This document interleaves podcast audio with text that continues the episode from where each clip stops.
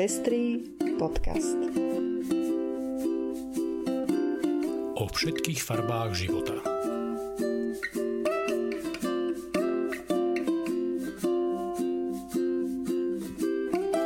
Vítame vás pri 93. vydaní Pestrých správ. Toto sú informácie, ktoré prinášame.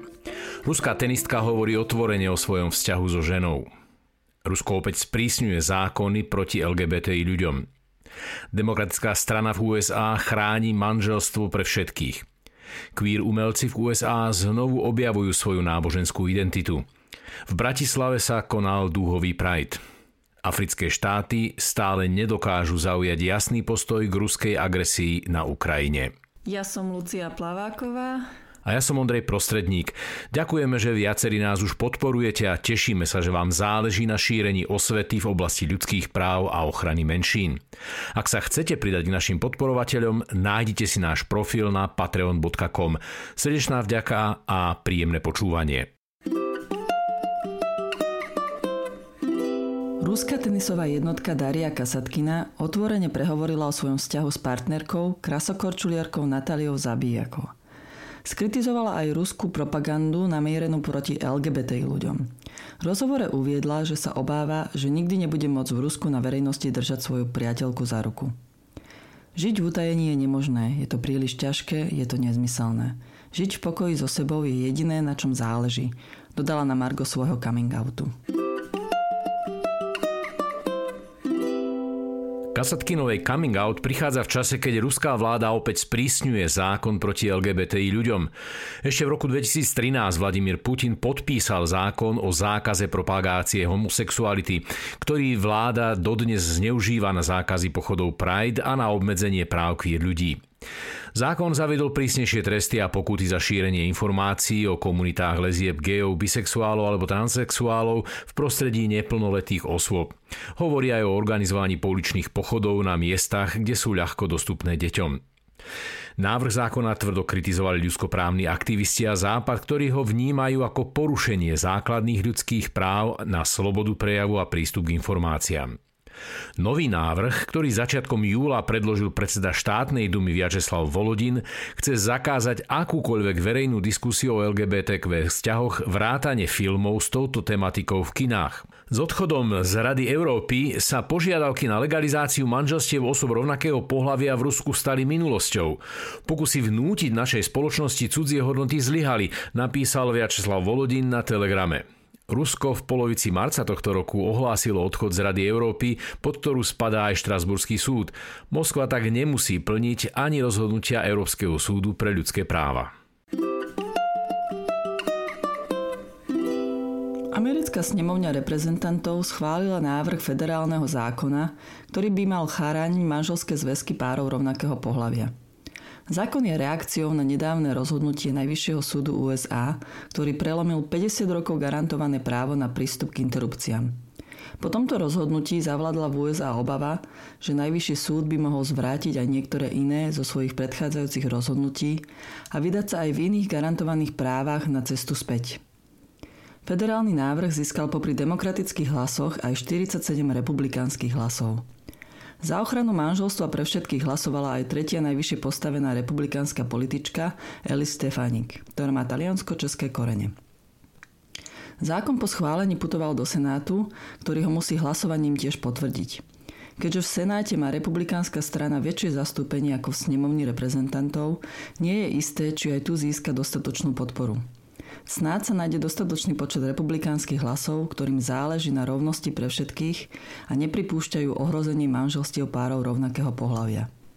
Podľa aktuálnych údajov malo v USA svadbu už cez 900 tisíc gejských a lesbických párov.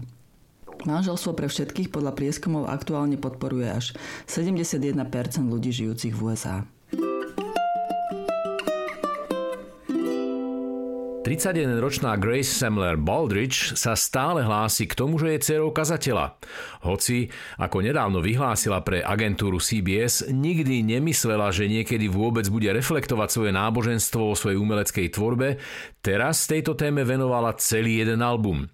Má príznačný názov Preacher's Kid, kazateľovo dieťa a vyrovnáva sa v ňom s tým, ako na jednej strane dostávala prísnu kresťanskú výchovu a na strane druhej objavovala svoju queer identitu.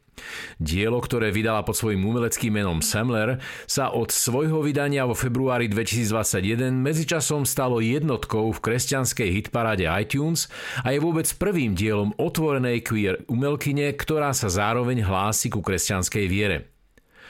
Nemyslela som si, že niekedy budem riešiť náboženstvo vo svojej tvorbe.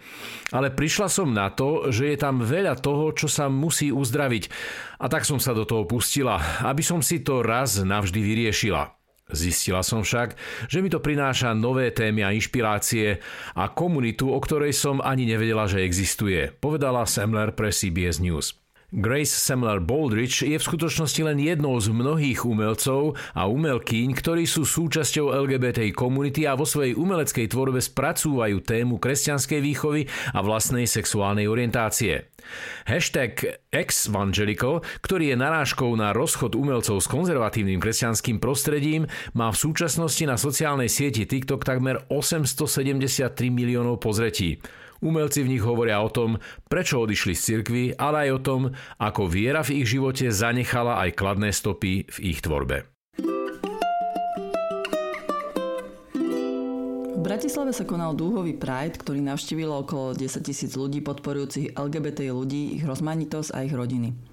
V úvode podujatia na pódiu s príhovorom vystúpila ministerka spravodlivosti Mária Kolíková a predseda PS a podpredseda Európskeho parlamentu Michal Šimečka, ktorý nad dúhovým prajdom prevzal aj záštitu.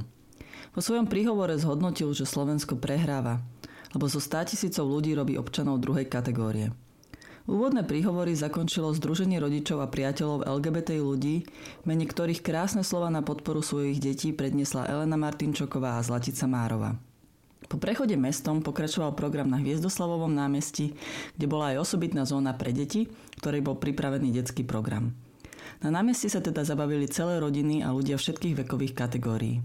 Veľká vďaka patrí organizačnému týmu Pride, ktorý pripravil skvelé podujatie plné lásky, rešpektu a podpory. Tešíme sa zase o rok. Hoci sa vojna na Ukrajine odohráva veľmi ďaleko od afrického kontinentu, jej dopady cítia aj tam. A to je hlavný dôvod, prečo viaceré africké štáty stále nedokážu zaujať jasný postoj k ruskej agresii na Ukrajine. Stúpajúce ceny energií a potravín zhoršujú už bez tak vážne krízy v africkom rohu. Hoci by sa mohlo zdať, že lídry afrických krajín by mohli prispieť k diplomatickému úsiliu čím skôr ukončiť vojnu na Ukrajine, opak je pravdou.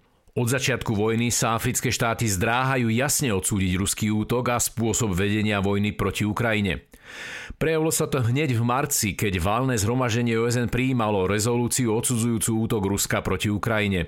Len menej ako polovica afrických štátov hlasovala za. Podobná situácia vznikla pri návrhu na vylúčenie Ruska z Rady OSN pre ľudské práva.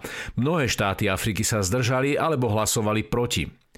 Predseda Africkej únie a senegalský prezident Macky Sall sa osobne stretol s Putinom začiatkom júna a neskôr sa tiež cez videorozhovor rozprával s prezidentom Zelenským.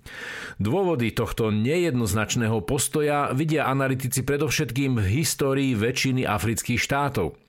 Na jednej strane je to úzka kultúrna spätosť s koloniálnymi štátmi Európy a na druhej strane cielené úsilie bývalého sovietskeho zväzu podporovať emancipačné snahy afrických štátov pri budovaní ich nezávislosti v býva- na bývalých kolonizátoroch. Dva dní plné hudby, divadla, vizuálneho umenia, literatúry, filmov, humoru a diskusí Poď si dať trip naprieč hľadovou dolinou do mesta vyhasnutých komínov a ilúzií. To sú slova organizačného týmu festivalu Fraj, ktorý sa bude konať 29. až 30. júla v Rímavskej sobote. Ak na tento víkend nemáte program, neváhajte a choďte sa kultúrne vyžiť. Viac informácií nájdete na stránke www.fraj.sk. Ste z Bratislavy alebo okolia a radi bicyklujete? Záleží vám na tom, aby bicyklovanie po meste bolo bezpečnejšie a krajšie? Už 147. cyklojazda naprieč ulicami Bratislavy pozýva cyklistov, aby vyrazili do ulic Bratislavy a zobrali si ich späť. Podujatie za lepšie podmienky pre cyklistov v Bratislave a proti agresívnym šoférom na celom Slovensku začína stretnutím na námestí SNP o 18. hodine v piatok 29. júla. Po cyklojazde je pripravený koncert v cyklokuchyni, kde bude hrať španielsko-kolumbijské zoskupenie Nautas Loops. A to je už všetko z dnešného vydania Pestrých správ. Do počutia o týždeň.